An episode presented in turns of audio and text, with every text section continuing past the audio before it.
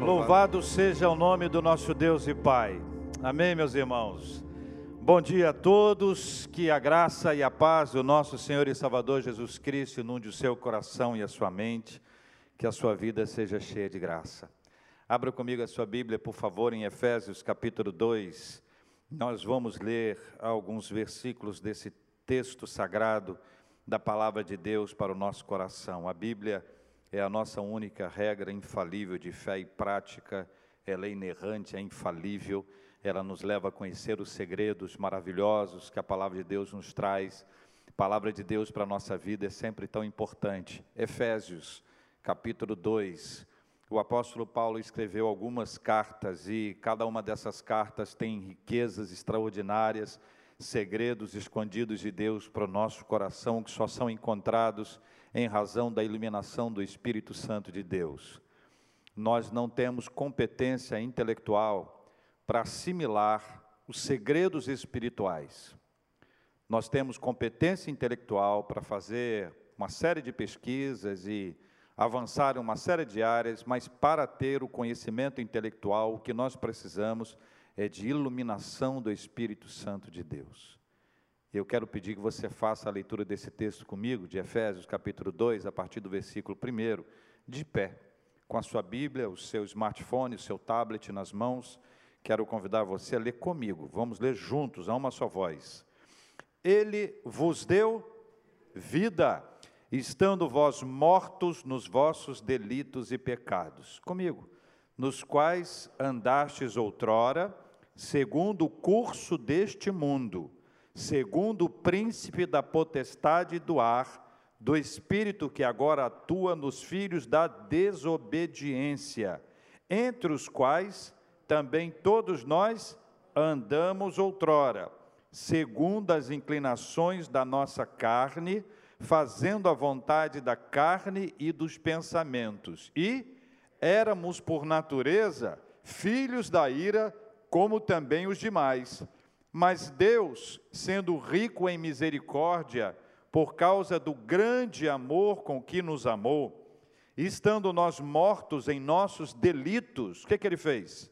Nos deu vida juntamente com Cristo, pela graça sois salvos, e juntamente com Ele nos ressuscitou e nos fez assentar nos lugares celestiais em Cristo Jesus, para mostrar nos séculos vindouros a suprema riqueza da sua graça em bondade para conosco em Cristo Jesus. Porque pela graça sois salvos, mediante a fé. Isso não vem de vós, é dom de Deus, não de obras, para que ninguém se glorie, pois somos feitura dele, criados em Cristo Jesus para boas obras as quais Deus de antemão preparou para que andássemos nelas. Pai, com a bênção da iluminação do teu Santo Espírito, permita que a nossa mente finita alcance riquezas profundas e ao alcançá-las, que elas façam sentido e sejam colocadas em prática em nome de Jesus. Amém. Pode se assentar. Nesse mês de outubro, nós estamos lembrando alguns dos pilares da, da reforma, hoje pensando no aspecto que envolve somente a graça, tratando sobre o tema Uma Vida Cheia de Graça. Esta é a nossa vida, uma vida cheia de graça. É curioso quando a gente passa a observar a graça de Deus, a graça de Deus na nossa vida, a graça que nos liberta, a graça que nos dá vida, a graça que nos arranca da sepultura espiritual, a nossa vida cheia de graça passa a ter um significado todo especial à medida que a gente compreende, percebe, constata e de alguma forma pode até é, concretamente apalpar essa graça de Deus que se manifesta na nossa vida. Se a graça, você já sabe que não há mérito. Se a graça é porque é um favor imerecido. Se é graça, é porque é uma ação de iniciativa do próprio Deus. Se é graça, é porque Ele resolveu. E a questão é simples: quando Deus resolve alguma coisa, há quem possa impedi-lo? Há?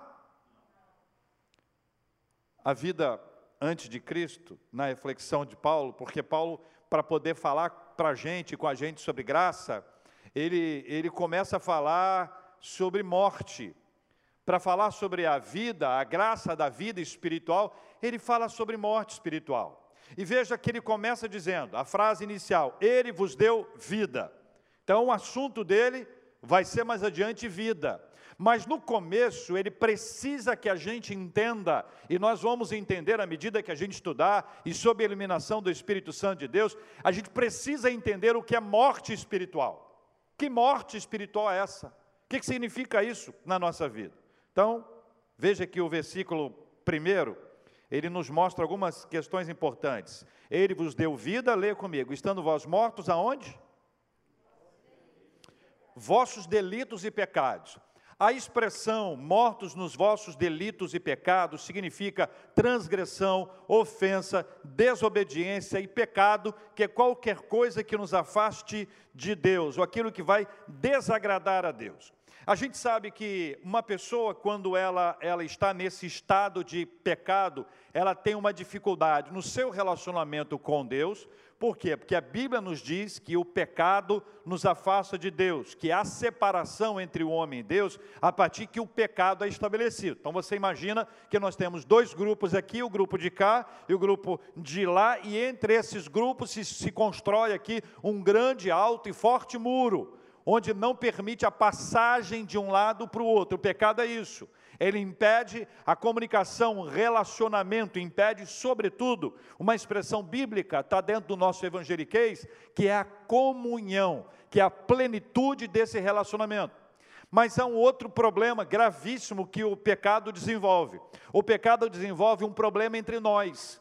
Então, duas pessoas que têm ali um bom relacionamento, caminham juntas e tal, o pecado faz separação também entre nós com tudo aquilo que vem dele. Por exemplo, o pecado gera egoísmo. Egoísmo é pecado, orgulho, pecado, vaidade, pecado, ira, pecado, ódio, pecado, maledicência, pecado qualquer uma dessas coisas, que eu chamo aqui de subprodutos do pecado, elas causam separação entre nós. Mas veja, a primeira separação é esta aqui, ó, entre o homem e Deus. Depois é entre nós, e muitas vezes marido e mulher, pais e filhos, que acabam tendo um relacionamento complexo, exatamente por conta dessa morte espiritual que resulta desses delitos e pecados, transgressão, desobediência infidelidade espiritual. No estado de pecado sem Cristo, este estado é como uma sepultura. Essa descrição de Paulo é como uma sepultura, um lugar de ausência absoluta de vida.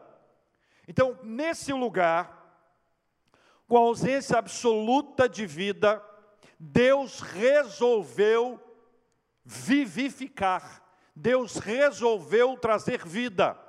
E eu preciso que você compreenda a expressão Deus resolveu, porque nós não teríamos condições de resolver pelo simples motivo, lógico, de que nós estávamos mortos. Enquanto mortos, nós não tínhamos condições de reação, ou de resposta, ou de iniciativa, ou de escolha. Nos faltava isso em razão da nossa morte espiritual. Então, mortos espiritualmente não conseguem escolher Mortos espiritualmente não têm iniciativa, eles não têm resposta. Mortos espiritualmente dependem de uma ação extraordinária, de uma ação externa, de uma ação outra. É por isso que a Bíblia nos ensina que Ele vos deu vida.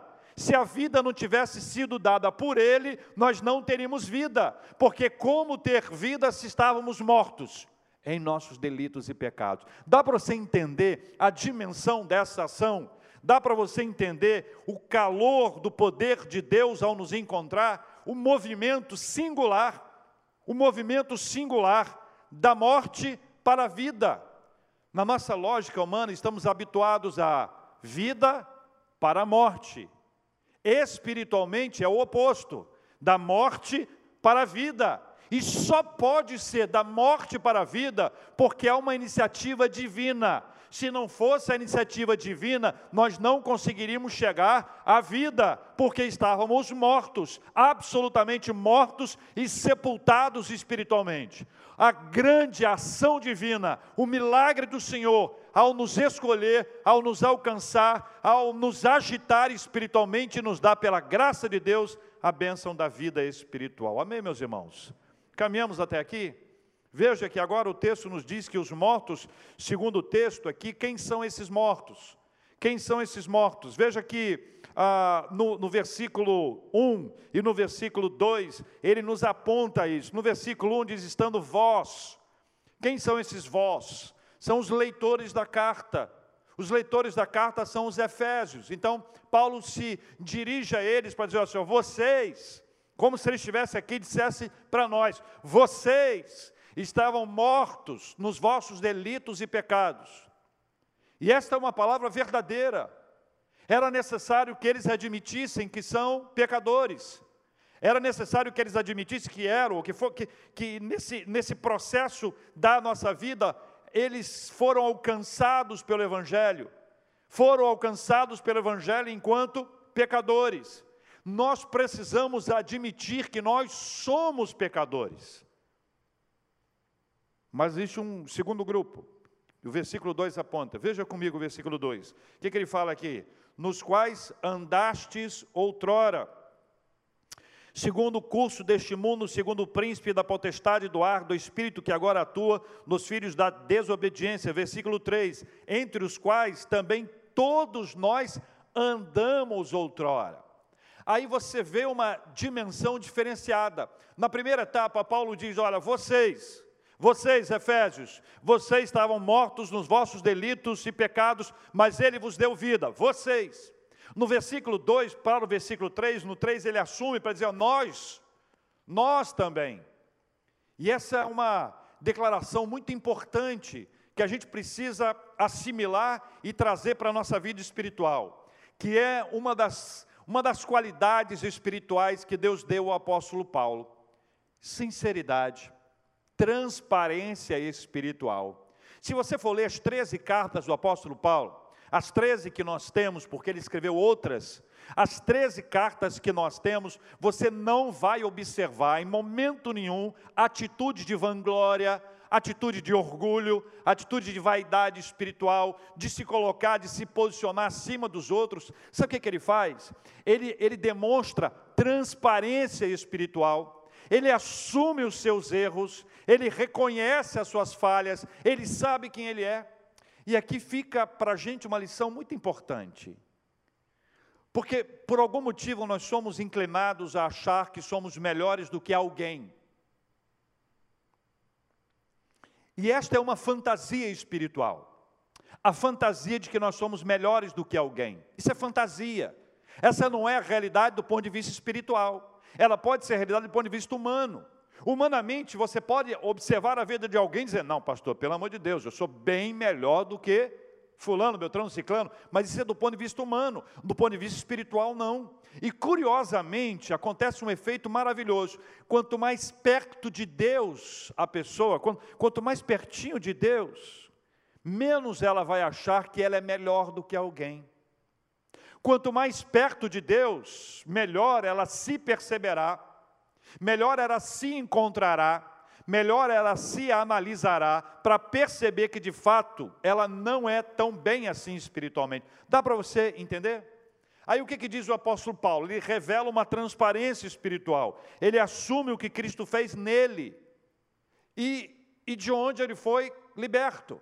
Mas eu queria compartilhar com vocês alguns textos de Paulo que ele escreveu se você quiser anotá-los para que você possa lê-los posteriormente, Colossenses capítulo 1, versículo 13, Colossenses 1,13 diz assim: Ele nos libertou do império das trevas e nos transportou para o reino do Filho do seu amor. O que declara Paulo? Declara que ele foi liberto de onde? Do império das trevas. Ou seja, Paulo declara: a fala de Paulo. Ele nos libertou. Então, do que Paulo fala? Paulo está dizendo: olha, eu já fui escravo, ele me libertou. Eu já fui escravo do império das trevas, mas ele me libertou. Isso é transparência espiritual. Um segundo texto importante, e esse aqui é de reflexão profunda, Romanos 7. Romanos 7, versículos 18, 19 e 20. Eu vou ler para você. Romanos 7, versículos 18, 19 e 20. Diz ele, inspirado pelo Espírito Santo: Porque eu sei que em mim, isto é, na minha carne, não habita bem nenhum. Pois o querer o bem está em mim, não porém o efetuá-lo, porque não faço o bem que prefiro, mas o mal que não quero, esse faço.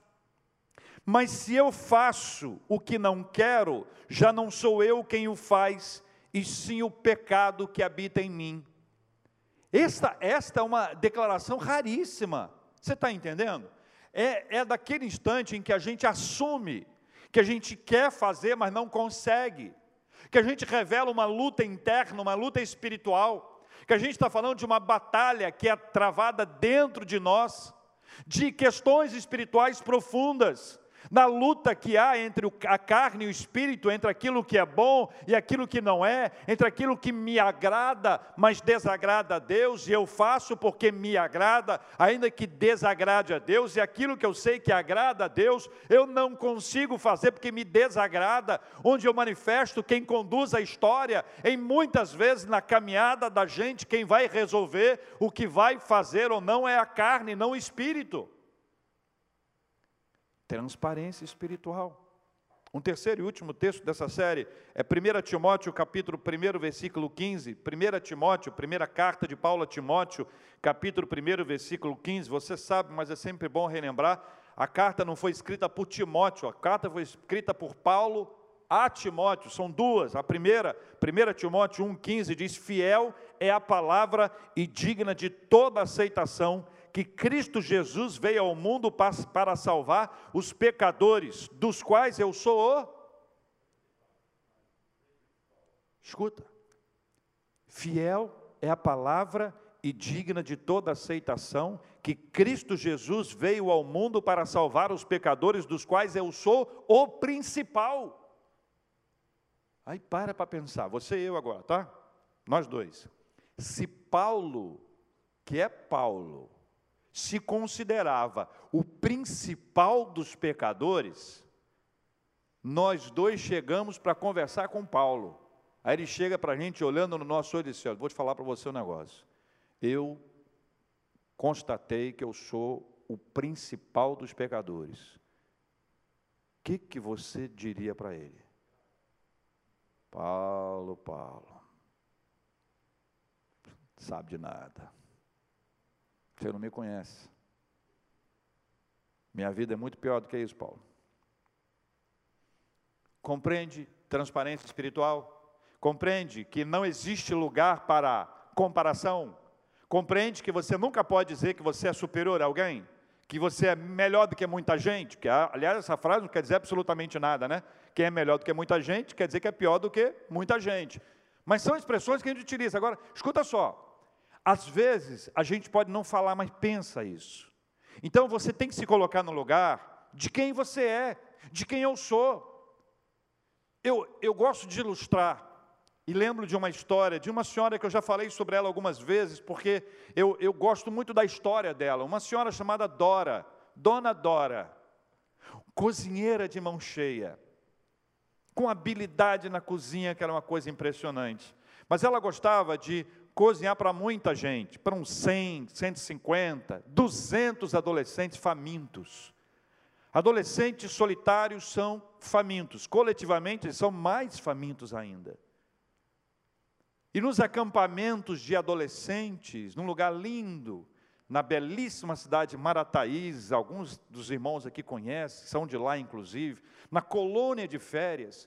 Dona Dora passava três, quatro dias cozinhando para 100, 150, 200 adolescentes famintos, sozinha. Só ela cozinhava. Uma semana antes, Dona Dora começava a jejuar, para que a comida fizesse bem para todos, para que nenhum menino, nenhuma menina passasse mal.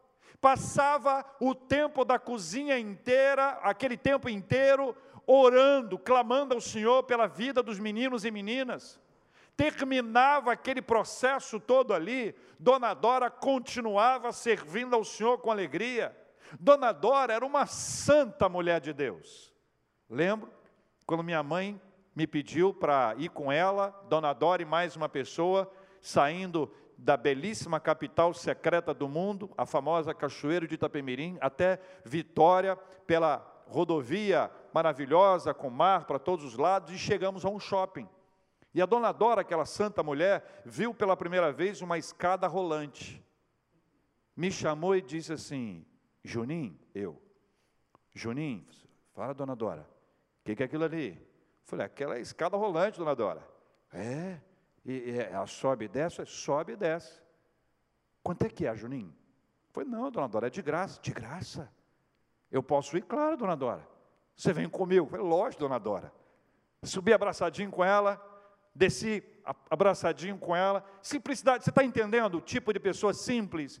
Mas nem a dona Dora, tão santa como ela era, poderia entrar no céu sem que, se, sem que passasse pela experiência da vivificação espiritual, sem que percebesse que nenhum mérito nela daria a ela a possibilidade de adentrar, de chegar aos céus, pelo contrário, ela, tanto ela, quanto você, quanto eu, quanto qualquer pessoa que faça o bem o tempo inteiro na sua vida, cada um de nós precisa desesperadamente da graça de Deus, porque nós estamos mortos em nossos delitos e pecados. Na sequência, Paulo traz uma, uma expressão que é muito forte. Ele apresenta três mestres a quem servíamos e a quem seguíamos antes. E veja que a descrição que ele faz no versículo 2 e no versículo 3, você vai acompanhar comigo. Nos quais andaste outrora. Aí quando entrar assim, segundo, tá? Segundo, leia comigo. Segundo o curso deste mundo. Segundo o que mais? Segundo o príncipe da potestade do ar, do espírito que agora atua nos filhos da desobediência. Versículo 3: Entre os quais também nós andamos outrora, de novo, segundo as inclinações da nossa carne. Veja que existem três mestres que Paulo aponta e apresenta aqui. O primeiro é o mundo, quando ele diz segundo o curso deste mundo. Terceiro, o segundo, o diabo segundo o príncipe da potestade do ar do espírito que agora atua nos filhos da desobediência. Terceiro, a carne, segundo as inclinações da nossa carne, fazendo a vontade da carne e dos pensamentos. Agora, caminha comigo, em sã consciência, equilibrados, cabeça fria, olho no olho, conversa boa. Se alguém perguntar para você, você segue o diabo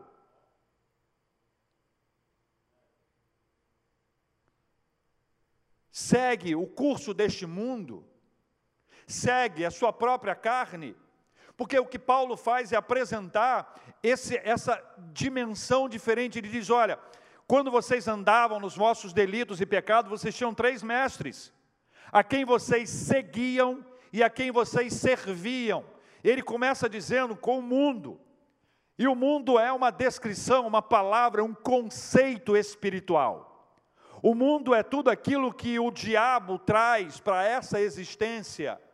E eu queria deixar com vocês alguns textos bíblicos sobre a questão do mundo. Se você quiser anotar, anote aí.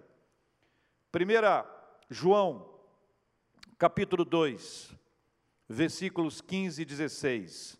Não ameis o mundo, nem as coisas que há no mundo.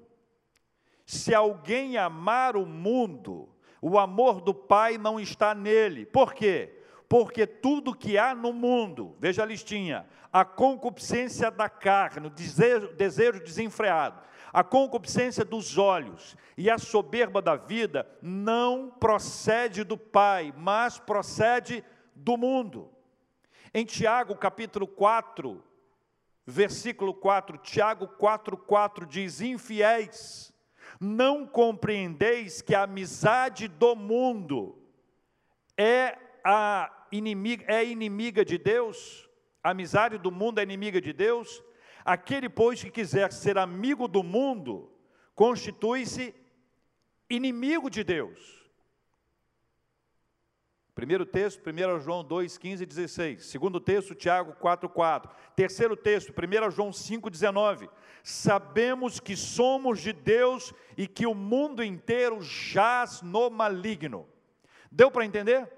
Então, quando fala segundo o curso deste mundo, é segundo esse tipo de direção espiritual que nos levará à condenação e morte.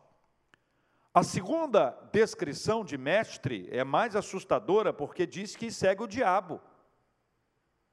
Efésios 4, 27 diz: Nem deis lugar ao diabo. Nem deis lugar ao diabo. Efésios 6, 12 diz: Porque a nossa luta não é contra sangue e carne, e sim contra os principados e potestades, contra os dominadores deste mundo tenebroso, contra as forças espirituais do mal nas regiões celestes, ou seja, está declarando guerra contra o diabo. Primeiro texto, Efésios 4, 27. Segundo texto, Efésios 6, 12. Terceiro texto, primeira carta de Pedro, capítulo 5, versículo 8. Primeira de Pedro 5, 8 diz: Sede sóbrios e vigilantes. O diabo vosso adversário anda em derredor, como leão que ruge, procurando alguém para devorar. 1 de Pedro 5,8. Por fim, João 10,10. 10. João 10,10. 10. O ladrão vem somente para roubar, matar e destruir. Eu vim para que tenham vida e a tenham em abundância e a relação é esta ação diabólica. O diabo veio para matar, para roubar e destruir. Ele é o ladrão desse texto. Então veja que, em sã consciência, raramente você vai encontrar alguém que vai dizer o seguinte: olha, você segue ao diabo, e a pessoa vai dizer que sim. Em geral, nós vamos dar outras respostas e nem queremos conversa, a gente que nem fala esse nome. Tem medo de falar o nome, mas não tem medo de seguir as instruções. Mas há um terceiro e último mestre que Paulo fala: a carne.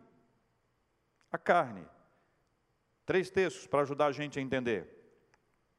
Romanos 8, 5 e 6. Romanos 8, 5 e 6. Porque os que se inclinam para a carne cogitam das coisas da carne, mas os que se inclinam para o espírito, das coisas do espírito. Porque o pendor da carne dá para a morte, mas o do espírito para a vida e paz. A descrição bíblica é que a, te, a pendência, aquele que pende para a carne, pende para a morte.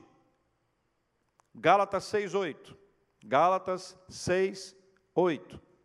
Porque o que semeia para a sua própria carne, da carne colherá corrupção, mas o que semeia para o espírito, do espírito colherá vida eterna. Usando a ideia de semeadura. No mesmo Gálatas, agora 5, 17. Porque a carne milita contra o espírito e o espírito contra a carne, porque são opostos entre si, para que não façais o que porventura seja do vosso querer. Fecha o raciocínio, Paulo falando sobre a carne, mostrando a importância de nós compreendermos que a carne milita contra o espírito, o espírito milita contra a carne. Nós estamos numa batalha. E essa batalha aponta para a gente esses três mestres, esses três mestres que eram seguidos, que eram servidos anteriormente, no tempo em que estávamos mortos em nossos delitos e pecados, o mundo, o diabo e a carne. Nós precisamos estar atentos para não dar lugar nem ao mundo, nem à carne, nem ao diabo, ou seja, a resistência deve ser total e absoluta porque nós já percebemos o quanto a nossa morte espiritual é anunciada à medida que a gente deixa de ter a fé no Senhor, ou deixa de estar na presença dEle, ou deixa de buscar ao Senhor, ou deixa esse lugar da vida espiritual. Está entendendo? Por fim, ele fecha essa etapa falando sobre a morte, citando dois tipos de filhos. Ele fala de filhos da desobediência e fala sobre filhos da ira. Essa primeira descrição está no finalzinho do, do versículo 2, filhos da desobediência. Mais adiante, no versículo 3, no finalzinho também, ele fala sobre filhos da ira. Nesses dois casos, você vê que desobediência e ira, desobediência recusa a se obedecer a Deus, permanência segundo a vontade da carne, do mundo, do diabo, filhos da desobediência. Depois fala sobre filhos da ira no versículo 3, são aqueles que estão debaixo da ira de Deus, merecedores dessa ira. Então, Paulo faz uma descrição. É como se dissesse para ele: Você é filho de quem? Desobediência, da ira ou de Deus?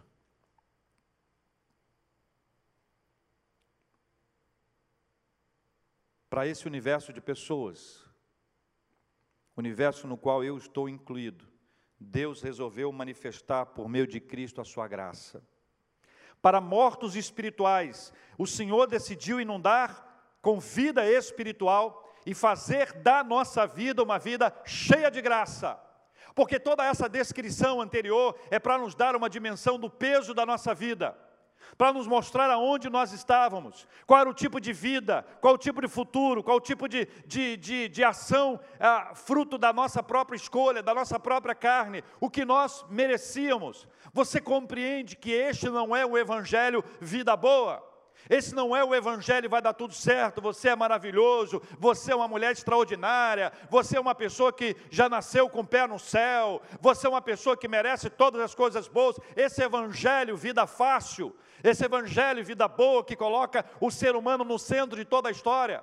O ser humano estava condenado ao inferno, estava condenado a viver sob o pecado, mas a graça do Senhor nos alcançou. Nós estávamos mortos em nossos delitos e pecados, mas Ele resolveu, decidiu, fez um plano, colocou em prática, executou, e pela Sua graça nós temos vida.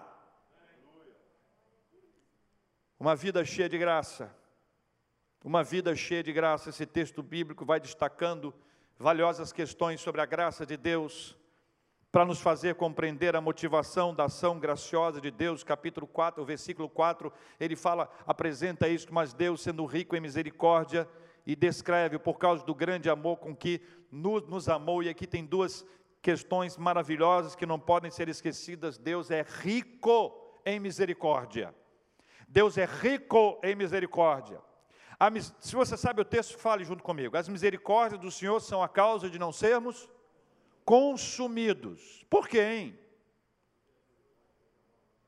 Porque a sua misericórdia se renova a cada manhã. Como é bom a gente observar a misericórdia do Senhor se manifestando na nossa vida. Então veja, a misericórdia do Senhor ela se renova diariamente, a cada manhã na nossa vida. Por quê? Porque ele é rico rico em misericórdia. Duas questões importantes. Primeira, a riqueza divina não podia ter ficado somente com ele. Se Deus fosse rico em misericórdia e não compartilhasse a sua riqueza em misericórdia, o que seria de nós? De igual forma, o Senhor nos dá riquezas espirituais que não podem ser guardadas, segredadas, escondidas conosco. As mesmas riquezas espirituais devem ser compartilhadas. Então pense comigo, um Deus rico em misericórdia compartilhou conosco a sua riqueza em misericórdia para que eu seja cheio de misericórdia e não compartilhe com ninguém? Faz sentido isso? Não faz. Um Deus rico em misericórdia compartilhou comigo a sua riqueza e misericórdia, para que eu, agora, inundado por essa riqueza e misericórdia, possa compartilhar com todas as pessoas essa riqueza em misericórdia, em nome de Jesus. Deus é rico em misericórdia, a misericórdia dele nos alcança, alcança quem não merece, alcança quem está morto no seu delito e pecado, alcança pecador, alcança pessoas que se olham no espelho e dizem eu não mereço, alcança pessoas que pecaram e que fizeram coisas erradas, é, alcança pessoas que estão pagando pelos seus erros nas prisões, alcança gente que está fugindo da punição, alcança gente que acha que é melhor do que o outro e por isso está pecando mais ainda. a misericórdia do Senhor nos alcança, louvado seja o nome do Senhor. E esse texto ainda diz que ele, ele tem um amor incrível, o amor de Cristo é grande. Eu não sei quantas estrelas tem nessa nossa nesse nosso universo conhecido. Cada momento aparecem coisas novas. Eu não sei quantos litros de água nós temos nos nossos oceanos. Eu não sei quantos pássaros, peixes, quantos animais existem. Eu não sei o tamanho daquela nuvem que passa sobre a nossa casa. Eu não sei, você não sabe, por mais que se pesquise, vamos achar números aproximados ou, ou, uma estimativa. Pensa, um Deus tão grande a ponto de criar todas essas coisas, o que é que significa quando fala do seu grande amor? O que é que significa grande amor para um Deus que a gente sabe que é grande e que fez todas as coisas grandes, extraordinárias? Então, quando fala dessa ação graciosa de Deus, que está aqui ah, dimensionada nesse amor de Deus que é grande, não se pode imaginar não se pode nem ter uma estimativa da grandiosidade de, desse amor. O que eu posso assumir, declarar, requerer, louvar e agradecer ao Senhor é que a graça maravilhosa de Deus nos alcançou, me alcançou, te alcançou por causa do grande amor de Deus. O amor de Deus é grande, tão grande que você imagina este amor num abraço Imagine que Deus vai te dar um abraço. E a pergunta é: será que a gente cabe nesse abraço? E é como se Deus dissesse assim: pode chegar. Eu quero dar um abraço em você, porque o meu amor é grande. A sequência do texto, nos versículos 5 e 6, fala da maravilhosa obra de Deus. Ele nos deu vida, ele nos ressuscitou, e a expressão é nos ressuscitou juntamente com Cristo. Então, simplificando, Jesus morreu e ele ressuscitou. Nós ressuscitamos juntamente com ele. Esta é uma dimensão espiritual, nós não estamos lá, literalmente não, mas quando ele ressuscita, ele diz: Assim como eu volto à vida, eu dou vida a você. A ressurreição de Jesus é a causa, é a razão, é, é a marca central para que a gente saiba que é possível ter vida. E esta é a maravilhosa obra de Deus, Ele nos deu vida, nos ressuscitou juntamente com Cristo, ou seja, assim como a morte não foi capaz de deter o poder do Senhor, por causa desse mesmo poder nós fomos salvos e arrancados das garras da morte espiritual para vivermos uma nova vida na presença do Senhor. Pela graça sois salvos. Versículo 7 fala sobre o propósito da manifestação da graça de Deus. Veja comigo. Por quê? Para mostrar nos séculos vindouros o que, irmãos? A suprema riqueza da sua graça em bondade para conosco em Cristo Jesus, para que seja reconhecida para que seja revelada. A nossa vida cheia de graça é importante para mostrar aos que estão mortos espiritualmente que há esperança, que há saída, que há um lugar para eles. Sabe, uma pessoa que sabe quem ela é, que não se considera favorável escolhida, separada para uma ação divina. Uma pessoa que não se sente prestigiada, porque sabe o que ela fez, conhece a sua história, ela, ela será alcançada pela graça, em razão da nossa vida, porque, como diz o versículo 7, para mostrar, a graça nos alcançou para que seja mostrada nos séculos vindouros a suprema riqueza da Sua graça, para que as pessoas possam ver em nós a bondade, a bondade do Senhor e possam perceber que a bondade que me alcançou é a bondade que vai alcançá-las. Não há pessoa, não há alguém que não possa ser alcançada pela bondade do Senhor. A Bíblia diz: bondade e misericórdia me seguirão todos os dias da minha vida, diz o Salmo 23. A bondade do do Senhor é fruto dessa graça dele, e ela será revelada às pessoas por meio da nossa vida. É por isso que eu preciso dizer para as pessoas, quando alguém dissesse, ah, você é uma pessoa tão boa, você, você vai à igreja sempre? Ah, seu lugar no céu está garantido. Você tem que dizer: não, não, não, não. Eu não sou melhor do que você. Não é porque eu vou à igreja que eu sou melhor do que você. Porque eu sei quem eu sou. E eu só estou aqui por causa da bondade de Deus. Eu só estou aqui por causa da graça do Senhor. E as pessoas vão ver a bondade de Deus em nós e perceberão que elas podem estar ao nosso lado. E que é uma ação divina, não humana. Termina o texto, versículos 8, 9 e 10. Todo esse processo de ressurreição espiritual, da salvação, salvação da morte espiritual, vem da graça de Deus, como está aqui. Primeiro, nós somos salvos pela graça, não por nós, não por algo que você faça, não por algo que os seus pais façam, seu cônjuge faça, seu filho faça. Para que nenhum de nós queira atribuir a si ou, ou até a um igual qualquer nível de glória que deve ser sempre dada a Deus. Por que é que nós não somos salvos pelas obras? Ainda que você pegue todos os seus bens e doe, ainda que você largue toda a sua vida e vá viver uma vida de serviço às pessoas, ainda que você faça todas essas coisas, isso não vai trazer a você a salvação. Não é pela obra. Sabe por quê? Porque senão a gente ia cantar vitória para a gente mesmo, a gente ia atribuir a gente mesmo a vitória. E aí você é salvo? Graças a mim. Graças a mim eu sou salvo. Fiz coisa boa, fiz isso, fiz aquilo. Bobagem. A Bíblia já nos assegura isso. Segundo, eu quero te lembrar que a vivência dessa salvação pela graça passa pela vivência da fé salvo pela graça, mediante a fé. A fé vem pelo ouvir e ouvir da palavra de Deus. Então, a palavra de Deus fala, eu creio. O Espírito Santo fala, eu creio. E eu me aproprio, eu tomo posse dessa realidade, de que não é pela obra, é pela graça.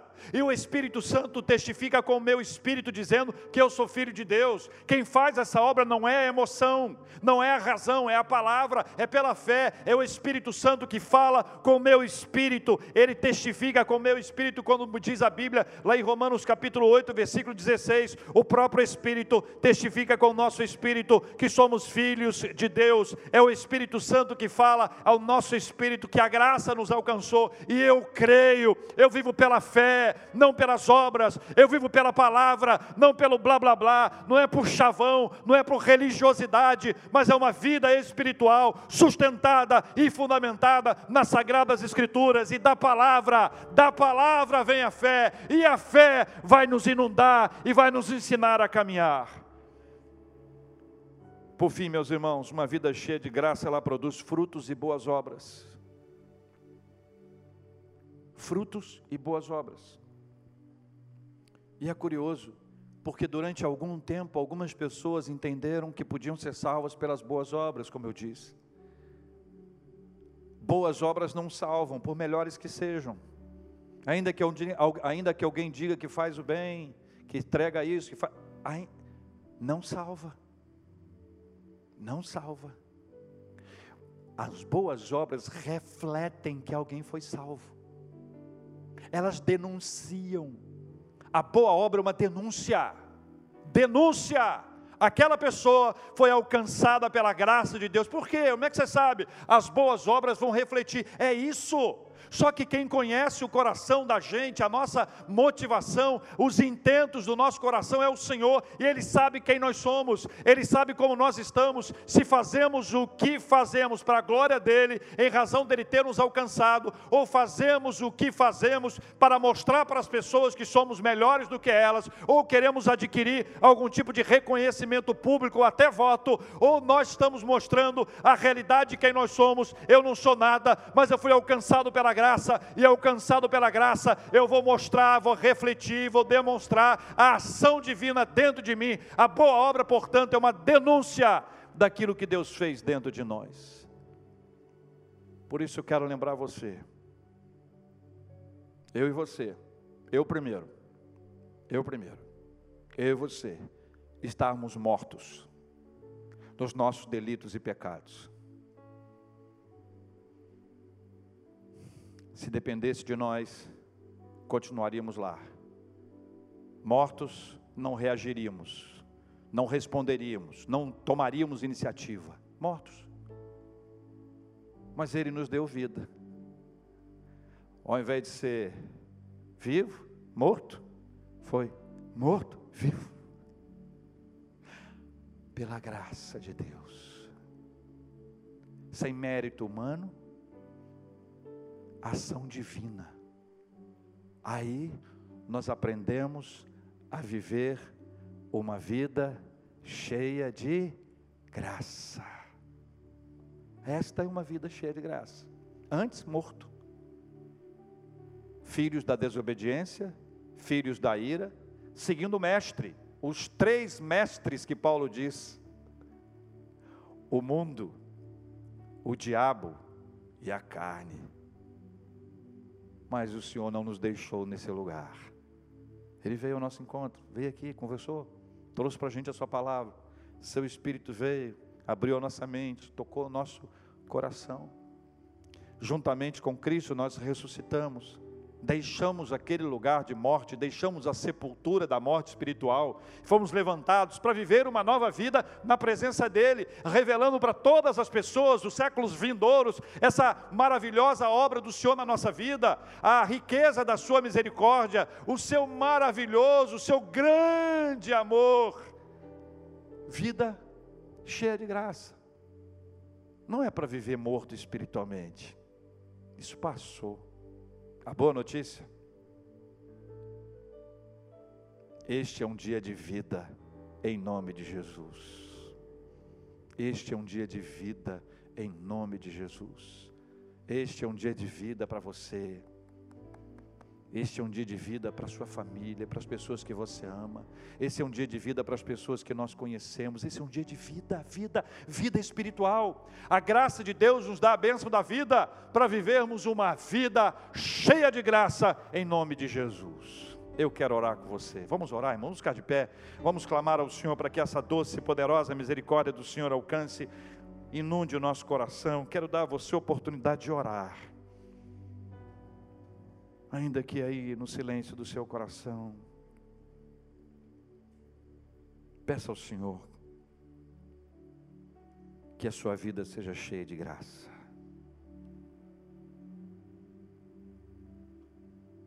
Aqueles que estão em Cristo Jesus não estão mais sob nenhuma condenação. O perdão nos alcançou.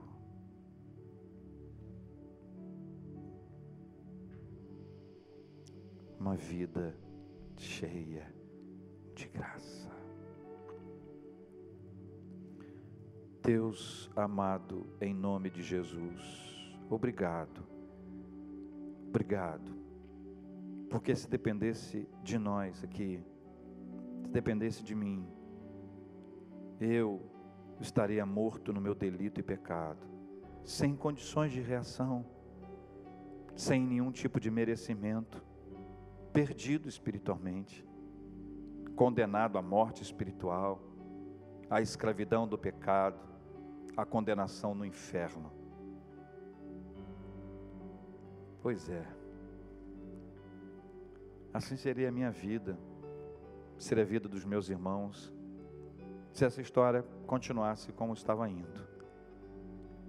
Mas houve uma, uma intervenção divina houve uma ação sobrenatural, um milagre, porque o Senhor olhou para a gente com um olhar gracioso, porque o Senhor é rico em misericórdia e o Senhor tem um grande amor. E em razão da sua misericórdia, do seu amor, o Senhor olhou para a gente e nos deu vida.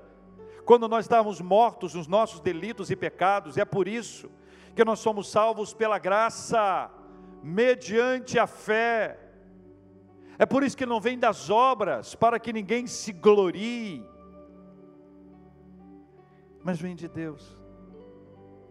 E hoje nós queremos agradecer ao Senhor pela bênção de uma vida cheia de graça.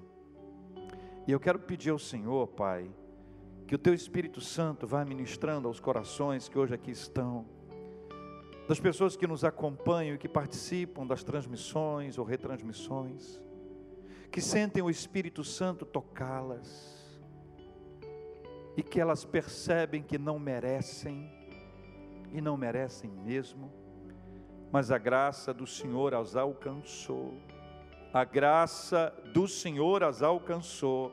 A graça do Senhor as alcançou. E é hora de tomar posse dessa graça pela fé em Jesus Cristo e experimentar a renovação da sua vida espiritual, experimentar o milagre da salvação em Jesus Cristo a bênção do perdão dos seus pecados, a alegria de uma retomada, de um recomeço, de uma nova história em Jesus Cristo.